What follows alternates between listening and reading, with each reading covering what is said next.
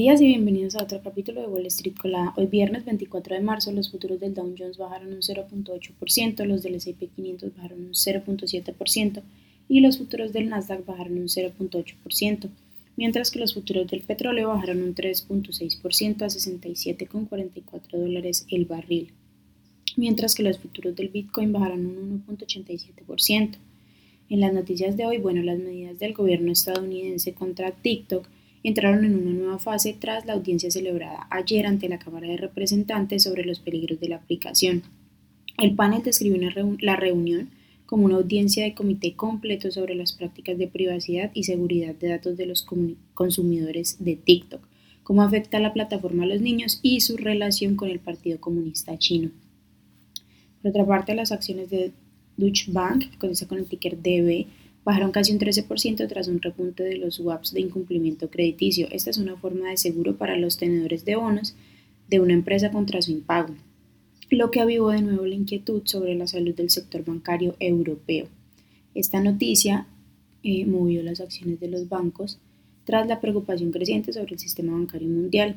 First Bank Republic, que cotiza con el ticker FCR, bajó un 3%, mientras que Western Alliance, que cotiza con el ticker WAL, Science Bank Corporation, que cotiza con el ticker ZION, y Fighter, que cotiza con el ticker FITB, bajaron más de un 2%. Por su parte, JP Morgan Chase, que cotiza con el ticker JPM, y Bank of America, que cotiza con el ticker BAC, también bajaron un 2%. Por otra parte, Block Inc., que cotiza con el ticker CQ y antes conocida como Square, cerró la sesión del jueves con una disminución de casi el 15%, tras convertirse en el último objetivo de Hindenburg Research. El vendedor en corto que afirmó que la empresa exageró su, su recuento de usuarios y subestimó los costos de adquisición de clientes. Las acciones de Coinbase, que cotiza con el ticker COIN, bajaron un 2.3% en el pre-market, un día después de que la empresa revelara que había recibido un aviso de la SEC. El jueves la noticia hizo que las acciones bajaran más de un 14%. Por otra parte, las acciones del sector de energía bajaron en el pre-market debido a una caída en los precios del petróleo impulsados en gran parte por las preocupaciones por el posible exceso de oferta.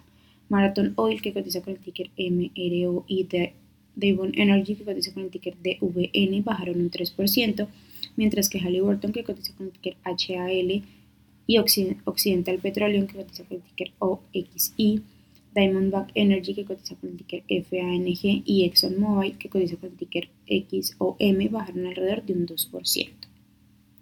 Las acciones que tenemos hoy con predicción bullish son GLD, que cotiza con el ticker BRDS y ha subido más de un 33%, Dermanta Therapeutics, que cotiza con el ticker DRMA y ha subido más de un 26%, y también Integral Resources, que cotiza con el ticker ITGR y ha subido más de un 19%. Mientras que las acciones que tenemos con predicción bearish son BGSF, que cotiza con el ticker BGSF y ha bajado más de un 20%, Diamond Head Holdings, que cotiza con el ticker DHHC y ha bajado más de un 19%, y también Boxet, que cotiza con el ticker BOXD y ha bajado más de un 16%. Esas son las noticias que tenemos para hoy, justo antes de que abra el mercado.